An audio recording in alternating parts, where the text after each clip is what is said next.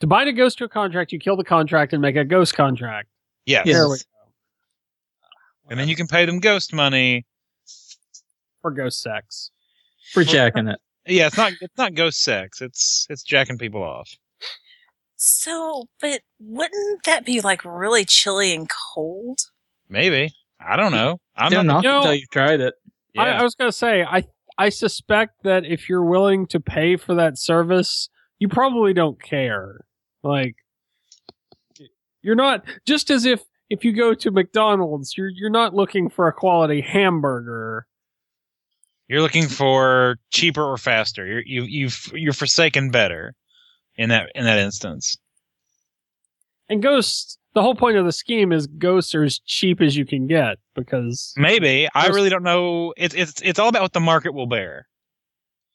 There's it's it's it's supply and demand. It's basic economics. although you know, Why would they need money though? There's no overhead there. Well, you buy ghost Like- stuff. Yeah. Ghosts use ghost money to buy ghost stuff at ghost stores. Don't you want to support the ghost economy? Yeah, I mean, what's what's difficult about this? What what what is so hard for people to get about ghosts using their ghost money from jacking people off to buy ghost stuff at the ghost store? I think it's fairly straightforward. I don't know how I could possibly explain it any more. why do you hate capitalism? Y'all are fucking cracked. All of you.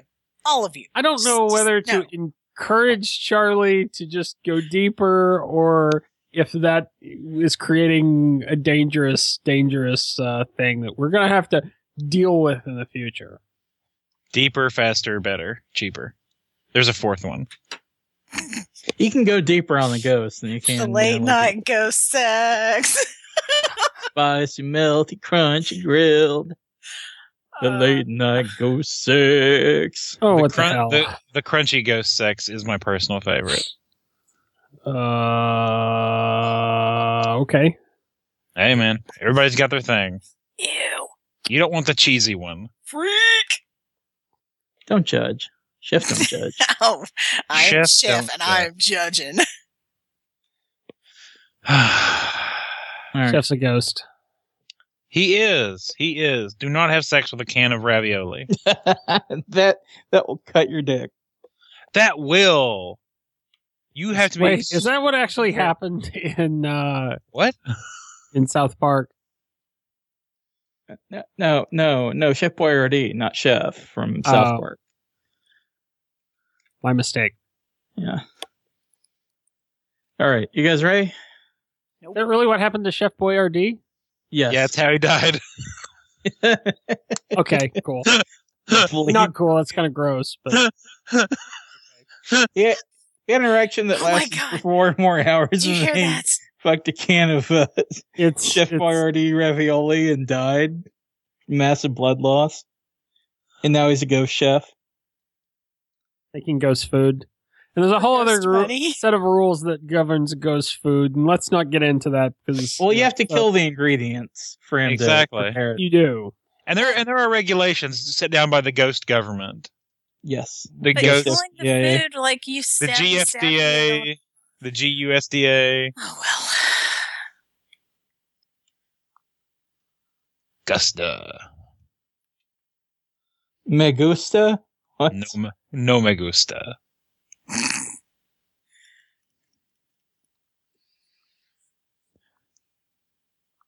Jacking it. People love jacking it.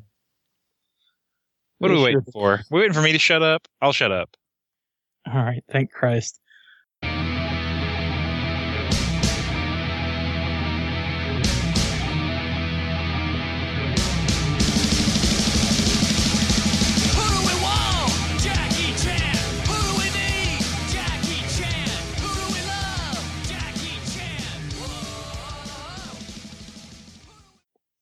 Hello and welcome to the Chainsaw Buffet podcast, the podcast that is the media room in the streets and the party floor in the sheets. I'm John. I am the Robin of the podcast, and. I am joined by our resident Chrom, Charlie. It's okay. This this one's for me. Don't worry about it. Uh, I'm not going to remember these characters. You've got our uh, resident Frederick Dylan, Yeah, I definitely don't remember these characters. And a very special guest. We've got uh, our resident Sumia Jen. Jen, how's it going?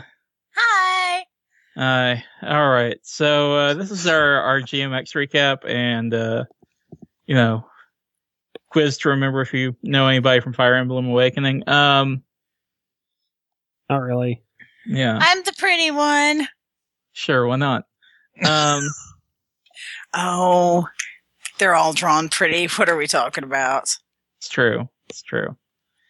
Um, so yeah, uh, GMX, uh, Charlie and Dylan, you guys were there for the whole thing. Me and Jen showed up on Saturday and left early Sunday before anything actually happened. So uh, let's get, let's get right to it. Um, what can you guys tell me about Friday? Uh, do you want to start with this, Charlie? Because I want to say you did an interview. Oh yeah. Well, I mean, first thing, uh, I mean, the first thing we did was just like, ch- you know, besides checking in, was check out the dealer's room real quick. But yeah, the first, the first real thing, um, was the the interview with Kevin McNally. Um, How'd that go? it went. I, I I was. I was really worried about it, um, as I often am it, for at least the first interview of any convention. But but I, I I was very tempted to to not go to it just because I was like, ah, I'm not going to be prepared, whatever.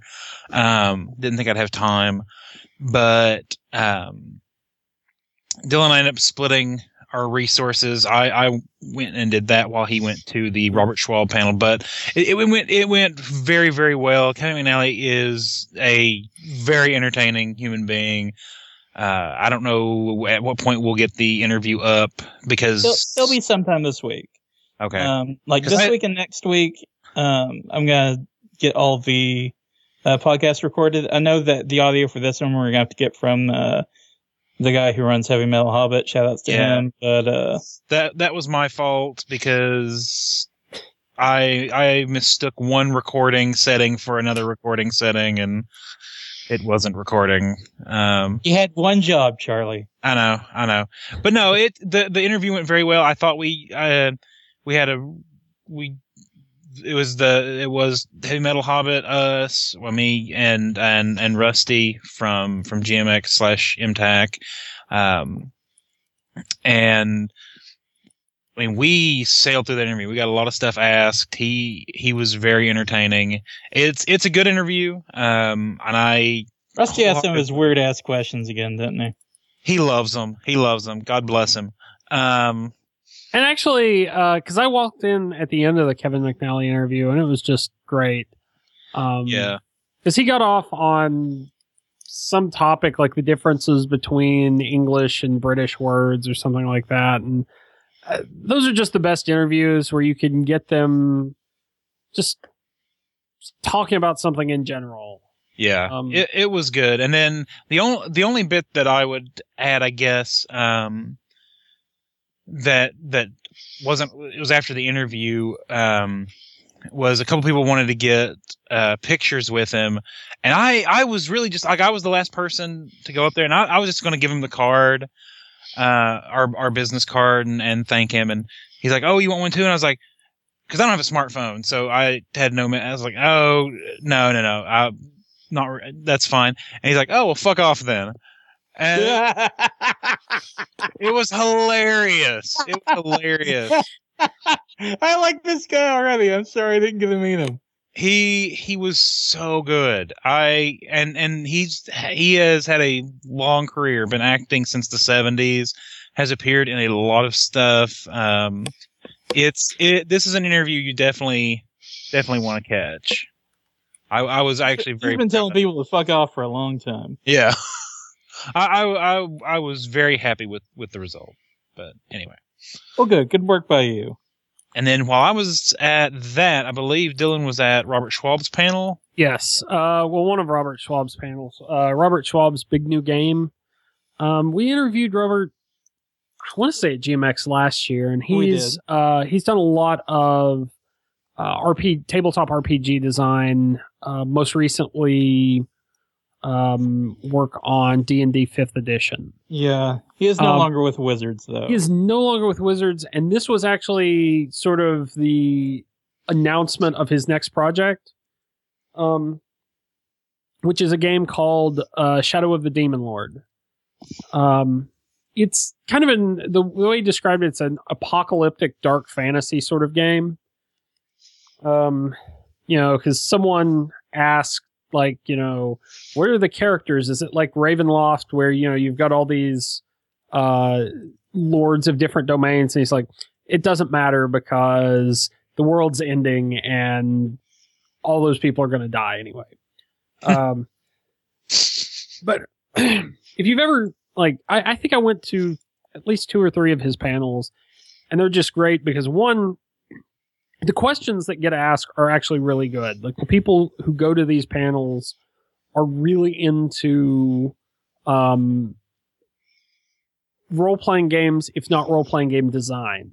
And so you get a lot of really good questions. And also, he knows how to talk not just about like storytelling and game design concepts, but he got into a lot of designing for the player's experience. Mm. Um, and the whole idea of Shadow of the Demon Lord was was that um, D and D has always been a very um, or, or the last few uh, editions of, of D&D have always been a very uh, by committee sort of game. And what he did with this was he went and built the game that he wanted to build, essentially.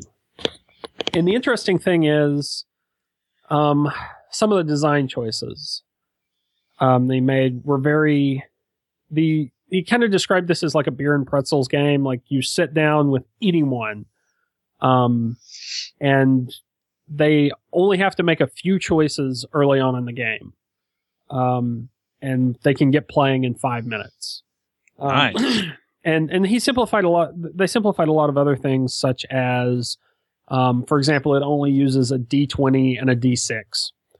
Uh, none of the other dice, so you know people who were new wouldn't be as confused. And and the idea behind this is he was describing like you can create these really nice games that are complicated but never get played. And essentially what you're creating is porn. Someone picks it up, looks at it on the bookshelf and goes, "Huh, that would be interesting," and never plays it. And so this is a game he wants to um wants to be played. Now, I, I guess we can get a little bit of the demo on uh, when we talk about Saturday because they were running the demo and the game was pretty good. And not only that, they had a really solid setup for the demo. But um, And that's really that I believe is going. He's going to be kickstarting it uh, in, In the spring. spring. So yeah, we probably want to. If we've got a. Did, did any of the material we have have a link or anything on it? We may want to. Um, I think it is. Uh, sh- if you go to Schwalb Entertainment, um, that's where all of his social media links and things like that are at this point. So when we get to the demo, and if if you like what uh, what Dylan has to say about it, then make a note of checking back Yeah. for the, for the Kickstarter for that. Um, Sorry, go ahead. uh, that um, that's pretty much all I, I wanted to really say about it. It uh, it is a really interesting game concept. Uh, the way he simplified it, it doesn't feel too simplified, but it reduces the number of choices you have to make, and um, it's actually built to be played in an 11 game campaign. Because he was saying, you know, you know, surveys show that people play an average of two months. You know, a single campaign lasts an Mhm. average of two months. Basically, this is the game that he was explaining that he wants, um, like adults to be able to play because, you know, before the game, they're not, you know, they don't want to be thinking about reading a stack of books, and after the game, they want to be able to switch off and do whatever it is they have to do. So, Hmm. it actually kind of seems right up our alley. And the the description of it, like I said, it was really entertaining. Uh, just to hear him talk about like game design and RPGs and that sort of thing. He's an entertaining guy anyway. Yes. And actually, after that, we did an interview with him. So how did that Yeah. go? Rails. yes, immediately. I, Thank, you know what? Thank God, because we talked to him last year, and and he was he was really funny. He always kept me on my toes and stuff. And I was a little worried about you guys trying to do it again, but I'm glad that he was just like you know all all in. So oh Well, lord. it was funny as I'd written up some questions like, okay, if I have to do this alone, I can ask him about fifth edition. I can ask him about Shadow of the Demon Lord. I didn't want to tr- retread a lot of ground that he Sure. talked about in the panel. So Yeah. it was all these sort of questions about like, well, what's testing like? Because the way he he described it was they're already like they've got a, a playtest group of about 80 people. He's wanting to make sure the system is done before the Kickstarter so that he can when he launches the Kickstarter, it's just for publishing and editing and that sort of thing. Hmm. Um, so I had these like really like okay, you said you you siloed off some of these choices so you could test them independently. Like, what was that like? How did you do that? And I had all these things written down. And as soon as the, the interview gets off the rails, I'm like, yeah, I'm not, I'm not bringing this down. Uh, no, I to- think to be could have like there were several times where I, where I did kind of want to like poke you, like ask a question because you got good questions, but So it was it was in some cases better than than that just because I don't know. I, I, I did feel bad for him because like you know he's he's here to kind of plug his his new project and we spent so little time like maybe a few minutes actually talking about it I think uh, we, s- we spent a lot of time talking about uh, interstate rest stop bathrooms we probably spent more did. time on interstate rest rest stop bathrooms than we did on the game Yeah, it, uh, yeah I don't I don't want to spoil anything but it got off the rails. It was- Dragonborn are weird. Oh yeah, I, I forget. I've forgotten all these little details. I remember all the little Oh. details about No. the game that he talked Yeah. about in the panel. I don't remember the things about rest up bathrooms and female Dragonborn. Yeah, again, another another interview you just do not want to miss. So, I cannot wait to edit. I edit have so many questions. and you do not want those answers. I promise you. I You don't are- know. I might. No, no, Nope. no. Nope. This this will not the this will this will ruin something. This will break something inside you in a beautiful way, but it's still broken. Oh. There's no getting it back. but it was it was a very good interview again. So, Well, thank Uh, goodness. and I believe after that, uh, what did we do? We went to the Curiously Confounded, the British panel Yes. show, I believe, which was fun. That was because I'm, I, you know, a lot of the conventions have Laugh Out Loud, um, the improv group, which I love them. This was a Nashville improv group that was very good, um, and did a bunch of games that that I've not seen improv groups do before. But then again, I, you know, I don't see a lot of them. It, it almost felt different, like they were drawing on different um, inspirations and sources than yes, uh, Whose Line. It was fundamentally a different concept. yes, absolutely. Um, I believe one of my favorites was it Flip Debate. I think that's what it was called. Uh, where you have one person come up, they're given a topic to debate. They start off debating for it, and then when the host rings a bell, they have to flip and start arguing against it. And then if the bells, every time the bell's rung, they have to switch positions. Um, and I believe the first person's he had to argue for and then against Crocs, the the shoes. Um, although my favorite part of that actually came after that game because one um, one of the cast members who wasn't even in that game, he wasn't it wasn't the guy in the game, said uh, something like. Crocs are like what do you say? Crocs are like getting blown by a dude. It feels great until you look down and see how gay you look. And I thought that was hilarious. That that whole that whole game, that whole show was very good. Yes. I'd forgotten about that bit about Crocs. But what then they did some weird like image based ones where they like Yeah. deconstructed movie posters or Yeah, I think one of the downsides of this was they had like a slideshow Mm, or a slide deck that that that ran the game, but somehow they couldn't get it hooked up. so they were having to hold it up. But yeah, they did a um, like they'd take a movie title or a concept or, or you know something you would use in like Pictionary, but instead of giving the drawer the thing that they were supposed to draw, they gave them the names. Uh, they gave them concepts like the Dark Knight was um the bat signal and a fairy and a time bomb and, and all these things Yes. and then so they would have to draw all these weird things and then guess what the actual topic was so it was like pictionary with a middleman Yeah. um, and, then they, and then they had to defend their own drawings, like, and explain why theirs was was more accurate to the source than the other teams. It- yeah it yeah yeah It, they were they were really good. I that was a very good show. And uh let's see. After that, I believe we went to analog gaming. Yeah, I think what, one thing we tried to do in analog gaming, because uh, GMX, both GMX and MTAC, they have uh, the Nashville Area Gamers Association, I think, uh, Naga running the game room, and so they usually have a ton of really, um, I want to say really good games because I didn't play all of them, and some of them I didn't know. They they have a diverse selection of games. Yeah. They have they have a very good Um, selection of games. It's it's one of the uh, of the conventions we go to. It really is one of the one of the best. I think best run analog gaming rooms. Yeah, it, it's one of those things where it's not so true with GMX, but with MTAC, definitely.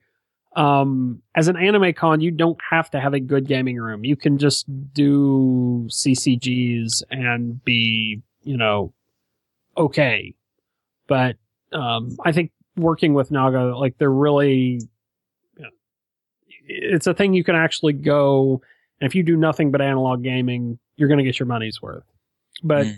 anyway, we went in and we picked out a bunch of games that we said, okay, if we have time, these are the games we want to try. And that way, um, you know, we had a plan. Yeah. And I believe the that the first time we played uh, Sentinels of something. Sentinels of the Multiverse, um, which is a comic book based uh, superhero co op game.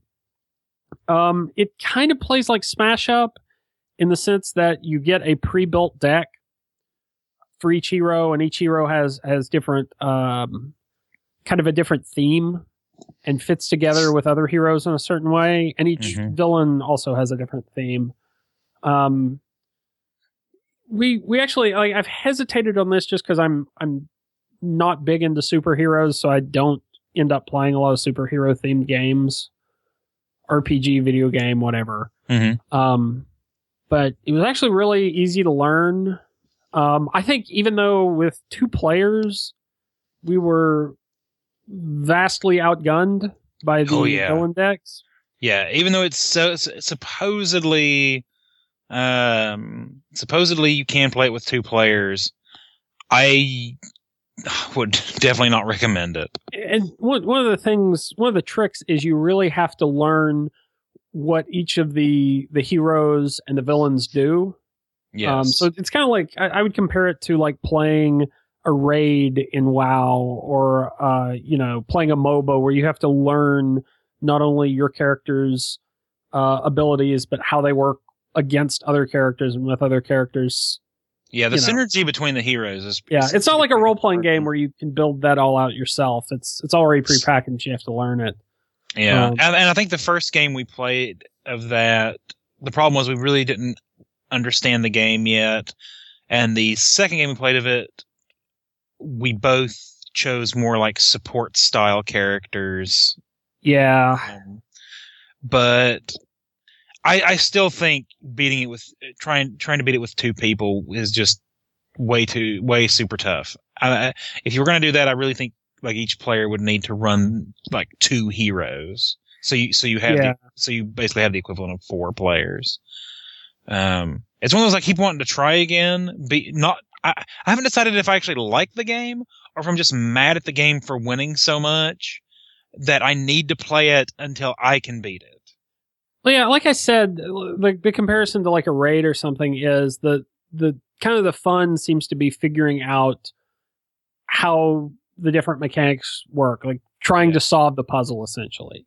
Yeah. Um, and we really enjoyed that. I feel like it would be kind of hit or miss. Like you could bring out another co-op game, um, you know, an Arkham Horror, Elder Sign, something like that Mhm. uh, pandemic maybe even and you know everyone could just jump in and and at least kind of have a handle on what they're supposed to do Mhm. um or even even like shadowrift where you're like okay i'm building the deck so i know what's in it whereas sentinels is like you have to be willing to commit to to learning and dying a lot yeah, until you do yeah. I kind of get that feeling as well. so I, I don't know if it's a game i will buy at any point You probably will. I probably will If you you you'll find it on sale and you and you'll purchase it because If it hits twenty dollars, I'm like, okay, sure, why not? because there's probably a similar part of you that's like I I have I'm swearing a blood oath against this game. I cannot rest Yes. until I defeat it. Yes, I do. It is. it- It's it's such a different co-op game, where the other co-op games you kind of have to figure out what the rhythm is and and kind of the the general abstract rules. Mhm. Whereas this is figuring out specifics. It's the difference between, um, I don't know. It, it's kind of like you know playing old school Nintendo games, and you're like every boss battle was different, so you had to learn each boss's pattern. Yeah, and that's kind of the the attitude I go into it with. and let's see. What did we do anything else Friday night? There was an ice cream social. There was an ice cream social. Dot dot dot with booze. Um, don't put know. on how- by MTAC yeah, not really sure how we ended up at it or because we saw Lauren and Nico on yeah. the way in, and they were like, "We're having a party, an ice cream party." it. It was pretty. Hooray, ice cream! Hooray, booze! Indeed, it was. I actually, I, I, I thought that was actually a really, really cool theme. It, yeah, it, it gave a little differentiation to a room party. But anywho, um, I think that's all we did on Friday, yep. right? Um, so we stayed up to like two or three playing. we did that pretty much every every That is- night. I think. Um, Saturday we went to Well- analog gaming first. Oh, sorry. Go ahead. I was just gonna ask if you guys did anything before we shut up. Uh, yeah. yes. Just a little not very much we went to we went back to analog gaming and tried arctic scavengers i think Yes, because we both heard about it. It's a deck building game. It's published by Rio Grande. Um, rates pretty highly on board game geek i, geek, I think was the reason i was aware of it yeah, Was it I- kind of. Oh, sorry. Go ahead. no i'm done go it kind of um I, I think one of the reasons it rates highly is it it's one of those that kind of breaks out of the dominion mold especially as it relates to player interaction mm-hmm. um because basically any cards that you do not play at the end of a, a, a round um you know every player's turn get put face down and go into the skirmish um and whoever wins the skirmish by ha- having the highest combat rating takes a uh, contested resource, which is usually something really good. It's either victory points or Yeah. um, an item or something like that. and then like most of the cards you use like most of the because the whole victory point thing is is essentially tribe members for your group and so most of the cards you buy or get are also victory points um Yeah, So there's no like separate trying to buy resources and trying to buy victory points. Most of your resources, oh well, a good portion of what you can use for resources are essentially victory points as well. the the interesting thing I think it does is instead of using separate cards, in, instead of using well, you know, this time we're going to play with a different set of ten cards. Mm-hmm. it kind of goes more along the lines of like the Star Trek deck building game where you're digging through um there's a junk pile that you can uh, play cards that'll let you dig through and choose a card out of it. Um, there's the contested resources, which the the first player at the beginning of every turn gets, uh, if you're playing more than two players, gets to peek at that card, and you know that kind of helps decide if if they want to focus on buying cards or going go for contested resources. Um, but it, it uses that card randomization, uh, buying cards from just a random deck. It Mhm. also, um, the way you kind of expand and, and play different variants is it's got a bunch of different options that adds in certain cards to either the contested resources or the junkyard or adds in a new mechanic or adds in a new card type. Um, I'd have to play with one of those to know what I felt about it. It was good, but it didn't really feel like I've got so many deck building games right now. I was just like, this actually seems more generic than, you know, a game Yes. like Star Trek or a game like uh, Thunderstone where I have a bunch of expansions or a game like Nightfall where I have a bunch of expansions. Like, I've kind of got variety in that area covered, even though it is a very solid game. Yeah, and I, I'm a, and this is coming from someone who is a fan of deck builders. So, I mean, I really enjoyed the game. Um, but then I Wait, like you as a fan of deck builders or me? yeah, as a fan? I enjoy. I Okay. really do like deck building games. Um, generally speaking, and I really liked this one. The the only thing I, I would say that I love, I really, really, really love the mechanics. Not so sold on the theme. So like the the flavor stuff really didn't get me. Um, I I would almost rather I would like to see it rebranded. Like if someone took if someone bought the rights to the to the mechanics, themed it for something else. Um, but the fact that I really liked it with kind of a what I thought was kind of a thin, thin a, a- thinly applied theme. Um, so at least yeah, I mean, mechanically it was really good. Actually, I was just looking on Amazon and various sites. It may actually be out of print. Oh, huh. Um, oh well. yeah. Sucks, sucks for everybody that didn't get it. Um, then the only other thing that we caught a bit of before you guys showed up was Celebrity D and D, um, which was of course Robert Schwalb. Uh, was it the Marble Hornets guys? I think so. I to be honest, I didn't know who all the guests were this Okay. year. So there were just a bunch of guests and I and then Greg Grunberg. Yeah. Um, but it, it was, it was very much like last year. It, was pretty fun. Um, the, the high point for me was one of the, one of the guy's characters was an archer and he was basically firing blind and, uh, and as a result was more likely to hit one of his comrades than the monster they were fighting. Um, and the first round he did it, he's like, I'm going to fire three arrows at once. And then when that didn't work, he's like, I'm going to fire fire f- fi- uh, fire five arrows at once. And his defense of that was, you miss hundred percent of the shots you never take. And that it, it was entertaining. I but I had to um I had to cut out I had to cut out early um to get on the road to Memphis. So I was actually gone most of Saturday, and I I left like I didn't even get a chance to see you guys because I think Dylan had Dylan left to go like get you guys your your room keys and and whatever else, and it was within a few minutes I had to get on the road, so I was gone until like eleven that night. So take it away. Yeah, I think once Jen and I got there, we mostly just walked around for a few minutes and got settled in before we went to uh, a panel about running a convention that uh, Jeremy Miller did. Yes. Yeah. We were there for about 30, 45 minutes or something of it until uh, Dylan and I had to book out to go do the uh, Greg uh, Grunberg interview. Yeah. I thought it was a really good panel just because it, it's almost the panel that should be required uh, viewing for like every convention goer at some point.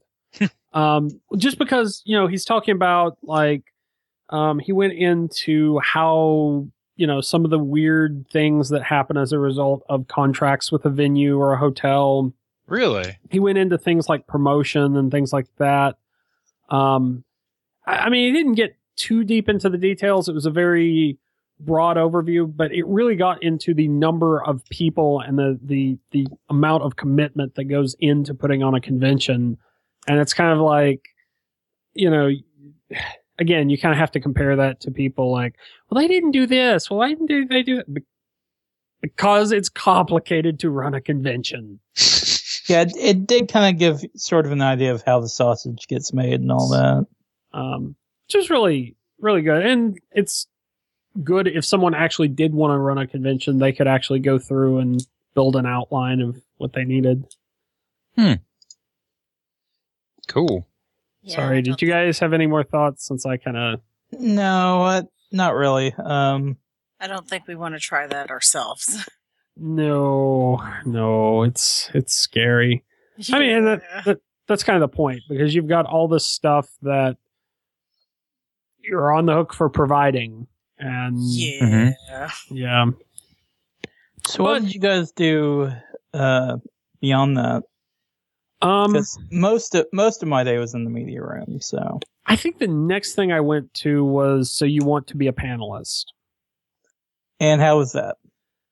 It was both good and bad. Um, it actually, Okay. ironically, started a bit late because the like one of the two presenters, I think, was either running late or couldn't get her laptop hooked up to do. Um, but it was really good because it was basically about like, okay, if you want to do a panel, first of all, choose a topic. You know how to choose a topic, how to determine if it's a topic that um, you should really be presenting on. Is this something that you're really interested about talking about? You know, is it something that other people haven't done or haven't, you know, or you think you could do better? Which I actually kind of took issue with that, that they didn't go like, you think you could do from a different angle. It was, you think you could do better. Like, Mm. um, it was talking about like you know how you need to practice this stuff how you you need to pull it all together and and make sure like be ready for things to go wrong and a lot of it was also public speaking actually i think this was kind of a combination of um like one of the presenters had actually been accepted one of the presenters did a panel like this that didn't get accepted here so they just kind of merged the two Hmm. um, like I said, it was really good. It, it's another one of those panels that I think is, you know, a how the sausage gets made sort of panel. Like even if you're not a panelist, you need to go to one of these panels, just so you you have to understand what's involved and understand that a convention can only show you the the content that gets submitted, and that content you know, may or may not be good. There, there's a lot of work that has to go into a good panel. What I didn't necessarily like is, um, I think I've, I've, I've, we've kind of touched on this before. There's really multiple sort of philosophies as to how you create content for a convention. And one of those philosophies that kind of at one end of the spectrum, you've got making better fans. And making better fans the primary idea behind it is to inform. You're there to to present new content to get discussion going. The content is the focus and at the other end um, is experience having fun you know um, goofy sort of fandom things like ask a character panels would go on the experience side Hmm. the presenters were a little more towards the experience end than I would have liked.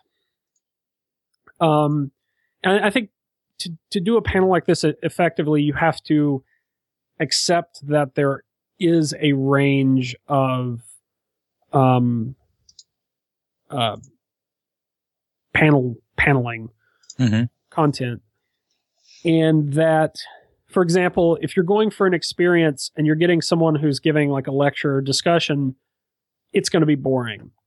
If you're going for a lecture or discussion and you get someone who is giving an experience sort of panel, then you're going to feel like it was stupid. Um, and so you, you kind of have to be able to work with both of those. Anyway, like, uh, like for example, when they were talking about passion, um, they were talking. They they ended up mentioning that con building and events management panel. Like, yeah, that was kind of boring. Like he just sat behind his computer and rattled all this stuff off. And I was like, no, he was actually really knowledgeable. Like, I didn't need to be like. He didn't need to have a whole bunch of personality thrown at me because he was giving me information. Mm. I, you know, that was the purpose of the panel. Um, and just general stuff like that. Like they got into uh, certain things that made like a bad panel. And in the middle of that, they started talking not by name about a certain person. Like, and if you go to his panel, you'll know who he is. And it's just like, I don't know that I would get into that. Um, Mm. It was you, wasn't it? No, it wasn't because I do not uh, print off my slide notes and read them verbatim, um, which I agree is bad. But I would have to.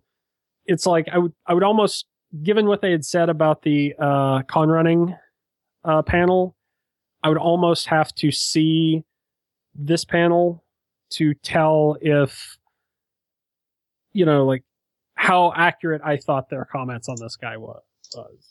Was. Um, I Hmm. thought it was a little weird. Like, I know we've done that. We've made references to people like, you know, and probably said things that are disparaging, uh, kind of as a joke. And I'm not saying it's good for us to do that either, but it kind of comes off as weird in, in the middle of a panel. You're like, want to be pulled into like regional con, area, you know, Mm. drama.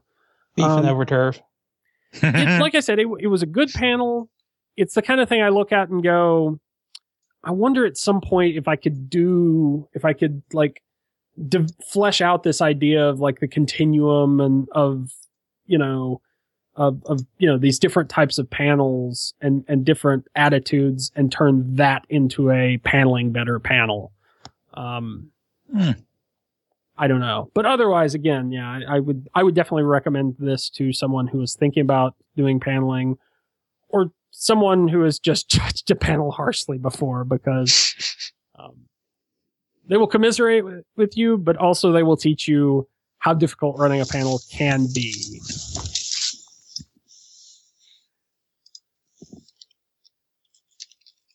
So was there anything else you guys did? Jen, I went and bought a Ninja Turtle. and thank you for that. Th- That's very sweet. A real Um, live one? No, Oh. I wish. No. no. Um, there was a booth that was selling vintage toys that had a bin of old um, Ninja Turtles figures. So I dug one out and bought it for John. Cool. and then went to the dealer's room and then bummed around Artist Alley some more and then watched people saw some really good cosplays um saw a bunch of people midday already drunk and all over the hotel Chris. no, no, I actually didn't see Chris until later that evening. Um,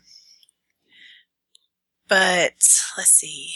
Then I went upstairs and walked by the media room, and you guys were still in there. So that was about six ish, right? Yeah, about six ish. So I asked Rusty if there was anything he wanted, and and no, well, maybe a beer. And then I went to read my Kindle for a while and waited for the guys. Then we went partying. I think sure actually, did. I was gonna say, I think actually during that time I went to Robert Schwalb's uh, designing role playing games panel, Yeah. um, which was in large part Q and A. He he talked more about um, it was it was a lot of the same sort of things about um, that he described like the philosophy behind like Shadow of the Demon Lord, Mhm. um, but it was more generic um, about you know here's how you would or different issues in in building a system and he took a lot of good questions um including there was there's like one group that were like yeah we're building this campaign setting we want to open source it and you know i mean like real world interesting questions not just generic um I don't remember too much else, but again, it's always really interesting to hear Robert Schwalb talk about role playing games. and He's a fun dude. let's see. I Mhm. went by the I went by analog gaming. Um, one other thing I guess we should mention. I do not know what uh, game store it is, but there's a local game store that always sets up an MTAC and GMX's uh, analog gaming. And I ended up buying Machi Koro, uh, which I've not played yet, and also the second Lost Legacy game, which Lo- Lost Legacy is a spinoff of Lo- Love Letter. Uh, kind of a spin-off. It's similar mechanics. Um, so it was kind of cool. Like I was like supporting those guys. Um, there was actually one guy, the, there was a guy that, uh, the guy who ran the, the booth had been playing a game with who saw me buying lo- the, the second Lost Legacy game and was like, you know, and he was a little bit older, but he's like, yeah, I love that game. You know, like Love Letter is good for new players, but Lost Legacy, you know, if I've got a bunch of people who are gamers, I bring that out. And the second one's even better than the first. And, you know, all the different ways about like, yeah, you can combine the decks and play with more than six people. It was really neat to, you know, just have someone come up and kind of have that dialogue. Um, Hmm. And I had actually done the same thing. There was another guy waiting to buy, and he was like, well, I'm looking at buying Gloom because my friends and I are, you know, we'll get together and I want something to bring, you know, when we play. And, you know, gave him a few pointers. Cool. Yeah. Um, the uh, party floor was pretty hopping. um, I think the the times I w- were in there it was at the KaiCon party. Um, just because you know we know those guys, we're friends with a lot of them, so shouts to them. But Yeah, we went by, I went by with Jen at one point as well. yeah, Jen, how many drinks did you have? All of them. Over the course of the night, Yeah. Five. Okay. How on a scale of one to turned up, how turned up were you? Yeah. Okay. What? Um, okay.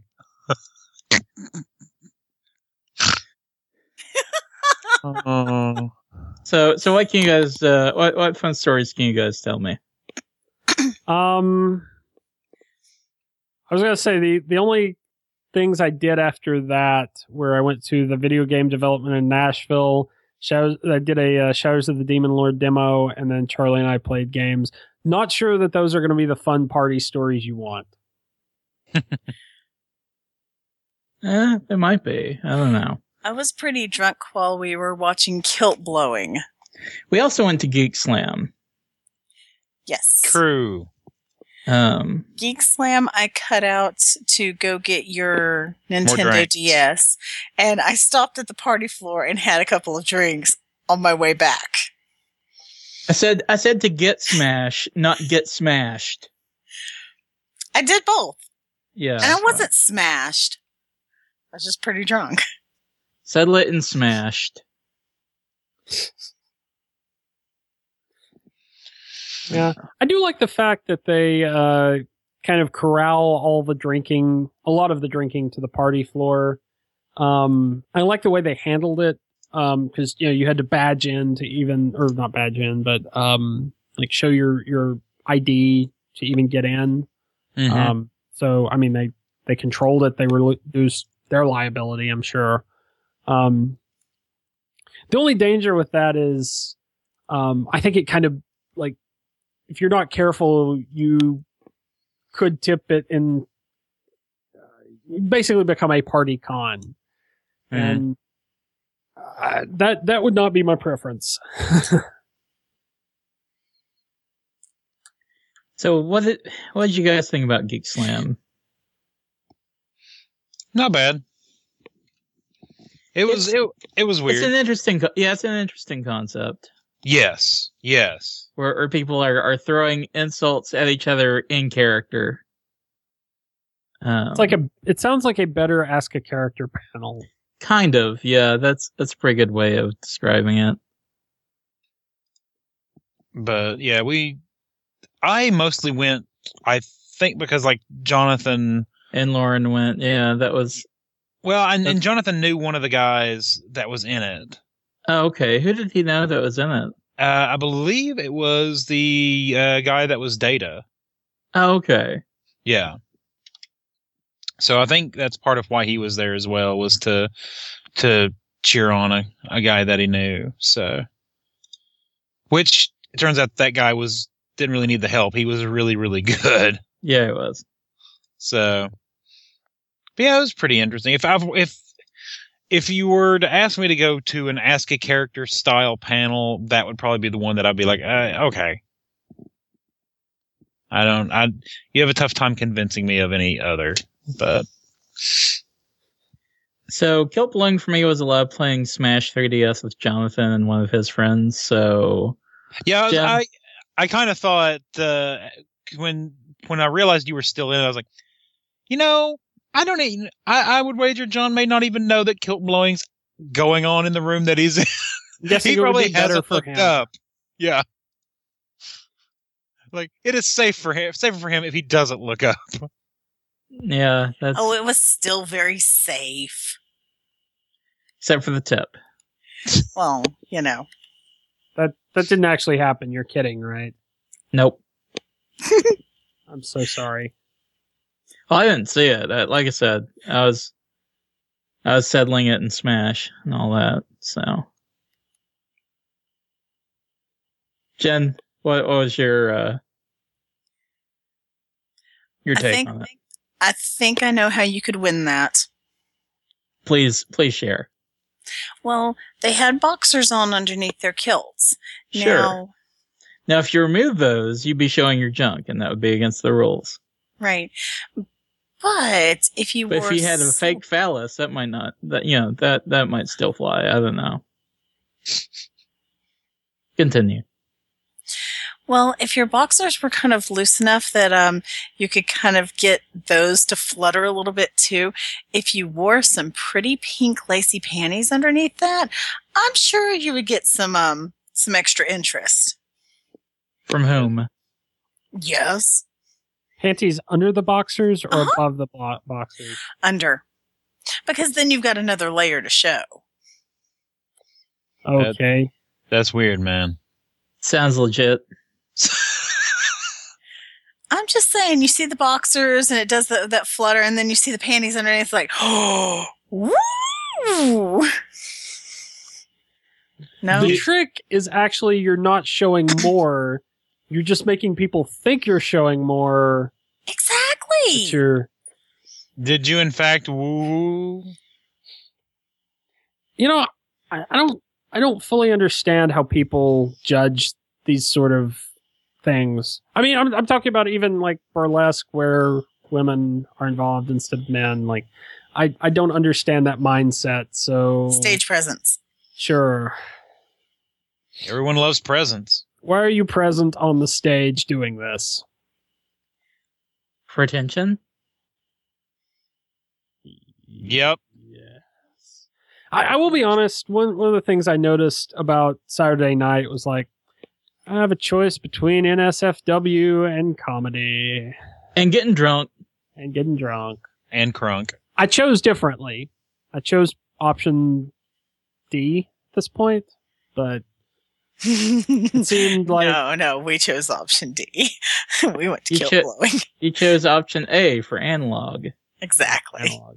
I did notice there were a lot of really like stranger NSFW panels than I remember.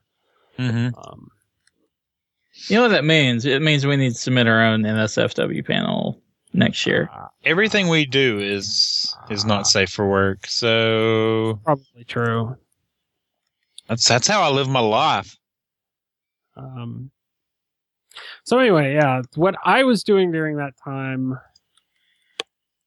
just to segue, um, I went to video game dev- development in Nashville, which was kind of a roundtable panel style discussion with some of the people in the Nashville game development group, which they have a much more active group, uh, much more published group than we do here. Um, actually getting into like Oculus Rift and stuff. It's kind of cool. I didn't know what to expect considering that I was submitting my own game development talk and like, you know, are they going to completely outclass me? But um, Oh. um, it was actually really good because it was um, like there were people who I mean use Unity and uh, game game studio, but people who are getting published on like PSM and you know obviously Android and iOS and things like that. But Hmm. um, that was really cool. And one of the guys actually came to my panel the next day. Um, I played Shadow of the Demon Lord from Yes. 10 to midnight. Um, I really liked. It didn't feel all that different from D and D in a sense, uh, in a certain sense, I guess. Um, in that, you know, you go in and you pick a race and something like a class, and a lot of the powers felt similar. Mm-hmm. A lot of the spells felt similar. What I did like about this, I I especially like this about the demo, was how they managed the character creation process. Because Mhm. one, they've simplified it. When you first go in and char- create a level zero character, you pick a race, you pick an ancestry, which is essentially a race. Um, and they have some standard fantasy races. Um, they have a couple that aren't standard. They have um, a Nephilim, and I can't remember. I can't remember what the like the demon version of it was. Um, they have like uh, rock trolls. They have goblins. Uh, their elves are more like Sidhe than like Tolkien elves. Hmm. Um, but I mean that that's a single uh, choice, and it also allows you to, I believe, you could choose to to make your um like adjust some of your stats, but it was it was pretty much cut and dried. Uh, your next choice was the first. Um, I think this would be like a level two uh, sort of thing. Mhm. I think the way levels work is you gain them every level, or you gain them every session, or something like that, because it's meant to be played in an 11 session campaign. Mm. Because the idea is you want to experience all the game content, and with a lot of role playing games, the only way you do that is if you play for seven years. Um, but this want wants they he wants you to be you know this to be accessible to you know the way people actually play role playing games. So the second choice is between fighter, mage, priest, or rogue.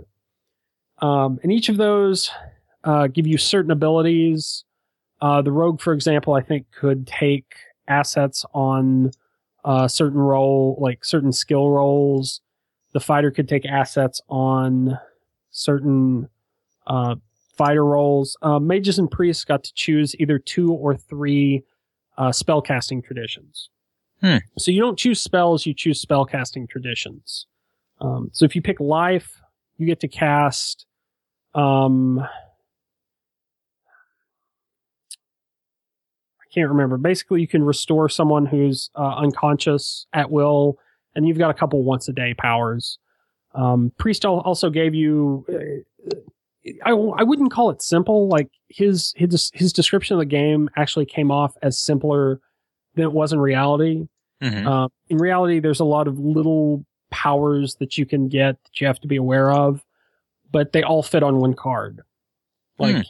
he gave me an elf card, he gave me a priest card, he gave gave me a card for each of the spell casting traditions, and um. But the demo was really well done because they had someone there walking you through each of these, and they had signage. Like they had a big sheet that said, "Here are your choices at this at this stage," and so it kind of it kind of kept you from like if they'd been if you'd been flipping through a book or a PDF or something, um, you'd be like, "Ooh, what does this do? Ooh, what does this do?" But this, you know, kept you focused, and it was a better demo experience than a uh, pre-generated character. Hmm. Um, the game itself, um, it it feels a lot like D and D. I mean, it's like the spells are kind of D and D inspired. Uh, at least the the nature and life traditions that I picked. Um, I do like some of the things it does. Uh, like it, it gets rid of initiative. Uh, the heroes go first, then the bad guys. Um, and I didn't fully understand it because I, um, we didn't do a ton of combat. Mhm. But essentially, there's a fast turn and a slow turn. And depending on whether you're doing a simple or complex action, you either go during the fast turn or the slow turn. So it kind of it, it manages that speed aspect without um without like forcing you to remember what everyone's initiative was and you know shuffle through all that. Um there's also not a lot of really weird skill check bonuses. It's just you know roll perception or roll uh, willpower or something like that um uses like i said the d20 and the d6 which sounds weird like how would you work with without like an entire range of dice uh, but it was actually pretty elegant, and I really like the assets complication system. So if you get a bonus, you take a penalty, you get an asset on a d20 roll. You get either assets or complications. They cancel each other out. So if you end up with two assets, you roll a d20 and two d6s, and that's your skill roll. Um, Hmm. so it was actually pretty cool. We had kind of a that guy in our group who played the goblin wizard who had to touch everything. And he died. No, he got taken over by an evil statue and tried to kill us. And I uh, entangled him in some vines, and we killed the statue, um, which actually helped us helped us get the good ending of the adventure. So there's that. Um, but that was pretty cool. Hmm. That does sound good. It's it's not necessarily the type of game I would play, especially Yeah. with it being dark fantasy. It doesn't have to. It doesn't have to be dark fantasy. Like this was a very standard dungeon crawl. You don't have to get to the into the ap- apocalyptic aspects. Yeah. Um, but I will probably support it just because, you know, I like what he does at GMX, and you know, it's not a bad game. Cool. Yeah, I want to. I, will- I do want to give that one a shot. So, anything else from Saturday? Uh, let's see. Uh, Charlie and I played a couple of games in the analog gaming room. Very late. Yeah. Very late. Um, Um, also, I got pulled into a game of Werewolf while I was waiting for Charlie, which, holy crap, people who play at conventions with all the different specialized villagers, it gets super complex. I have, I have been underestimating what Werewolf is for a long time. interesting. But I think we ended up playing. There was a game called Sakurai, which was sort of an economic game, sort of a military game. It played Mhm. much faster than I thought it would. It was a like a prototype they had bought from like the game crafters. Yeah. Um, And it was all right. Um, eh, wasn't really my thing, but No, I mean I liked it okay, except that like it was one of those things where if you weren't rolling good, there was just you weren't going to to recover. Like a few a few bad rolls, I think could put you at such a deficit that because that's what happened to me. Because there came a point where I was like, you know what, let's just call it because I don't think I can possibly pull out a win at this point. Yeah, I'd also bought a lot of the uh, special cards that allowed me to, um, like made it give, given my units more life and made it easier to roll. I think Mm-hmm. it was. It's kind of strange because it's it's an economic game in the sense that you have multiple currencies that can be uh, translated back and forth, and you have to do different things to get iron or rice or whatever. Mm-hmm. Um, it's also kind of weird because you have a certain number of units you can have on the board and you have to upgrade them. So there's this kind of weird um m- it actually kind of reminds me of a MOBA where you've got minions on either side and really what you have to do is control the you know make sure that your minions get as far as possible before they die. Um and that was basically it like send my soldiers out have them do as much damage to to you as they can. When they die, make sure there's a bunch more coming after them so that you can't um, recover. Um, anyway, is there anything else you wanted to say about that? Uh, nah. We also played, uh, and this was what uh, someone there had uh, recommended to us. It was a game called Enigma. Enigma was it's. I think he had, one of the guys had actually said he just got this from Gen Con, so this is a newer game. Yes. It basically plays like Carcassonne with puzzle mini games. Um, and but basically Carcassonne is a tile placement game where you're trying to create um, loops or or you know trying to complete features. Yeah. And what this was was you were basically trying to complete complete paths that either looped back on each other or ended, um, and basically claim them. hmm The hard part though is those mini games. Yes.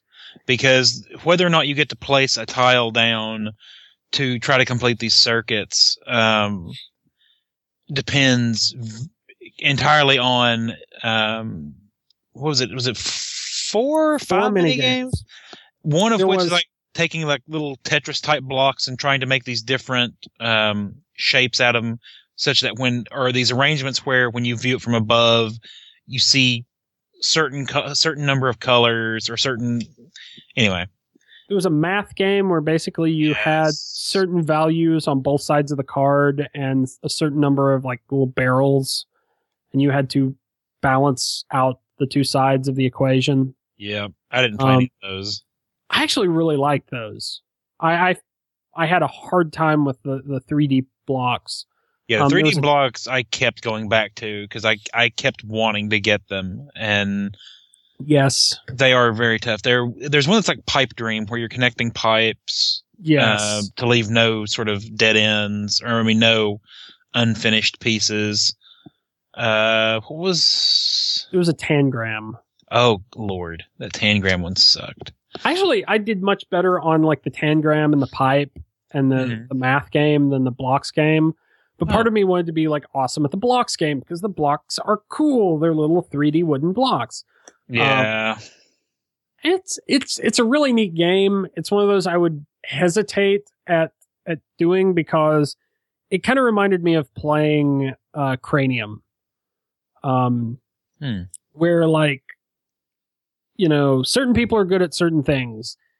I like the the the uh, yellow, like the language puzzles and, and things like that, and I I'm really good at those. Everything else I hate.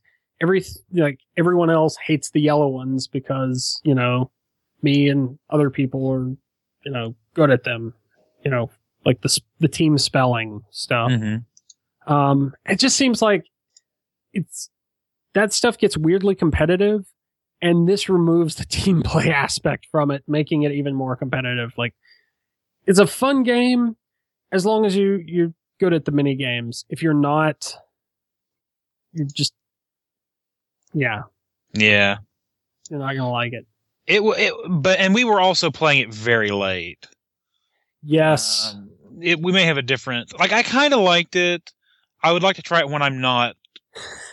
I sleep imagine there uh, were a couple of those games that we sat there and looked like idiots because it was two in the morning and we were trying to do something that required a lot of thinking. Yes, absolutely.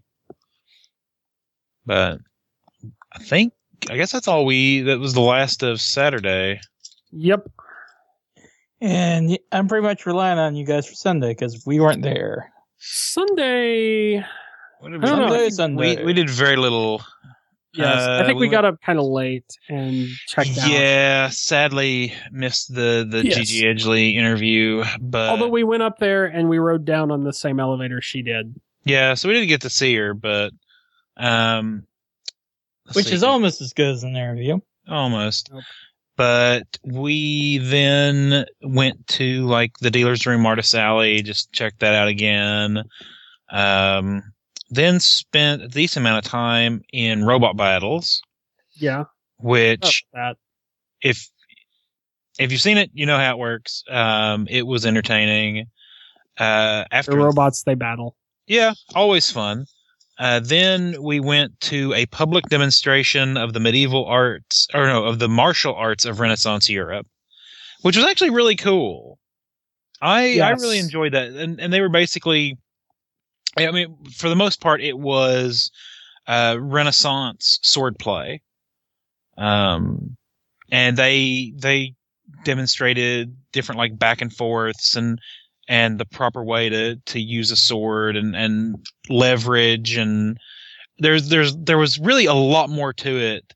The most interesting thing I think, or one of the most interesting things I think, uh, for me was probably um was probably the uh the bit about like you have the sword but the sword is probably not going to get through somebody's armor so what you're really trying to do is get leverage on your opponent and then like hit them with the hilt The basic idea is medieval weapons don't work like you think they work. Yeah, it was so odd. I mean, some of the stuff I was familiar with, but a lot of it, like the the whole like the sword's not going to get through the armor, so that's not really the the blade is is is less the point of it than the uh than just bludgeoning someone to death at close range. And what's really crazy, they they're with a group called the Arma. And I think it's like the Yes. arma.org is um and you can find these study groups. Apparently there are none in the area cuz I checked. I was like, Uh, kind of cool. Um none in our area. There's one in Middle Tennessee. Mm, Um, the interesting thing is the way they describe it.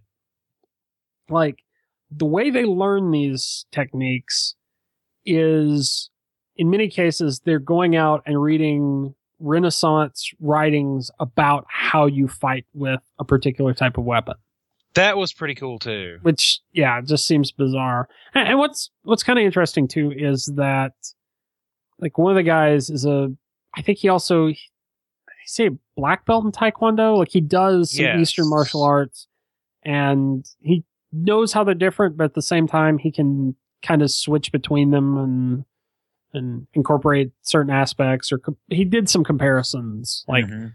well, in this we would, you know, in Taekwondo we would do this, but you know, in Western martial arts we would do this.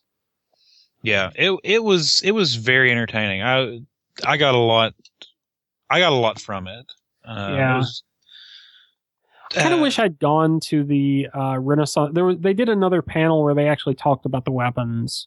Oh, Um, really? It wasn't so much a demonstration because it was in one of the panel rooms. Yeah, it was one of those like, ah, I don't know if I'll go to that because you just you figure it's going to be kind of a historical, you Yeah. know, more speculative than people who are actually training with these weapons. Yes. That's a shame. I didn't know about that. That is a shame. And then I believe the last thing we did was the game development for fun and not profit.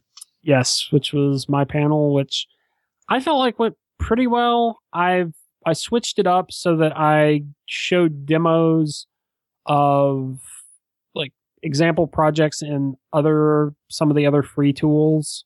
Mm. I could probably I need to tighten it up a bit so that I'm not doing as much talking about you know like don't have as many slides of detail on each of them. I just jump into it. Um, possibly even like I almost feel like I could do a separate Unity panel, but I don't know that that would fly at every convention. Um, but I could it, it'd be something.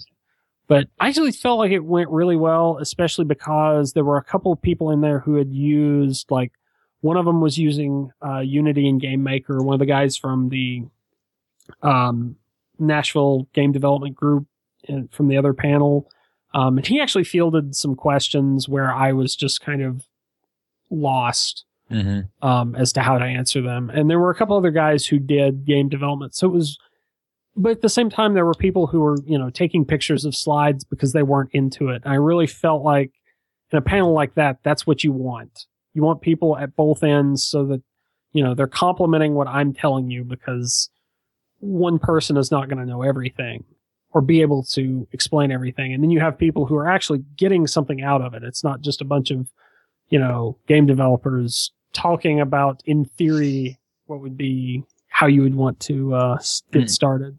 Yeah, Uh, you had a really good group. I thought like there was there were various skill levels. Um, so I I and I think the way that that you sort of presented everything, everybody I I I thought everybody kind of got something out of it. Like everybody it you were able to to talk to these different speak to these people where they were so you weren't I, so even if you were speaking over somebody's head at one point you'd bring it back around and and and vice versa so i thought it i thought it went really well Yeah. So that does it, huh? Yep. mm-hmm. All right. So closing thoughts, everybody. What what'd you think about GMX? Um, I really liked it as always. yeah Um, like I said, I, I, I guess my worry, if, if, if I have one, is there were a lot of people, one, there were a lot of people I saw on Facebook and on the forums that were griping about different things. So there were people who had issues this year, but I'm not, a, and, and to be fair, I'm, I'm sure this was kind of like our podcast last year where we had like Mike on and the results were not pretty and, uh, I, I don't want to like ah how dare they they're ungrateful because we we've been that those people before um Mike's been those people before. Mike's been those people before but I know a lot of people had issues with like the cons uh, the hotel staff um policing the floor for alcohol like I said you had tons of traffic to the party rooms um you had a lot of um NSFW panels, like I was saying, and that uh, they were on good. I don't want to say they were on topics that you, you need a safe environment like this to be able to discuss. Mm. They were informative to a certain type, but it's also the type where, like, you know, if you get too heavy into drinking, partying, you know, talking about sexy stuff, that I almost have this feeling like you're gonna get the wrong type of people. It's not gonna be. It's you know not yeah not in two years, but in four or five years. Um, it's gonna morph into. It could morph into something if, but uh, overall, I really liked it. Like like I said, there was a lot of good. I didn't see a lot of the maker content, but again, I go to these sort of things for like just the the craft and art sort of uh, you know, and, and some of the, the general maker content. So, like, I love the game development uh, panel that they did on Saturday. I love the people demonstrating martial arts. You know, I they had a lot of good content there, which is why I go to GMX. Charlie, what you got for me? Same. I, I mean, uh, the, I the feel like I'm monopolizing. Sorry. No, the unfortunate bit was just you know in missing pretty much all of Saturday. Um, but just speaking for what I was there for, um, I just I I, I really have n- no complaints with with the convention. So I mean, if maybe maybe bad stuff would have happened on Saturday had I been there, but um, but I can't I can't. I, yeah, everything was good. The programming that I went to was was very well done. Um, I didn't go to any panels that I thought were kind of throwaway panels. Um, so content was good. The guests were good.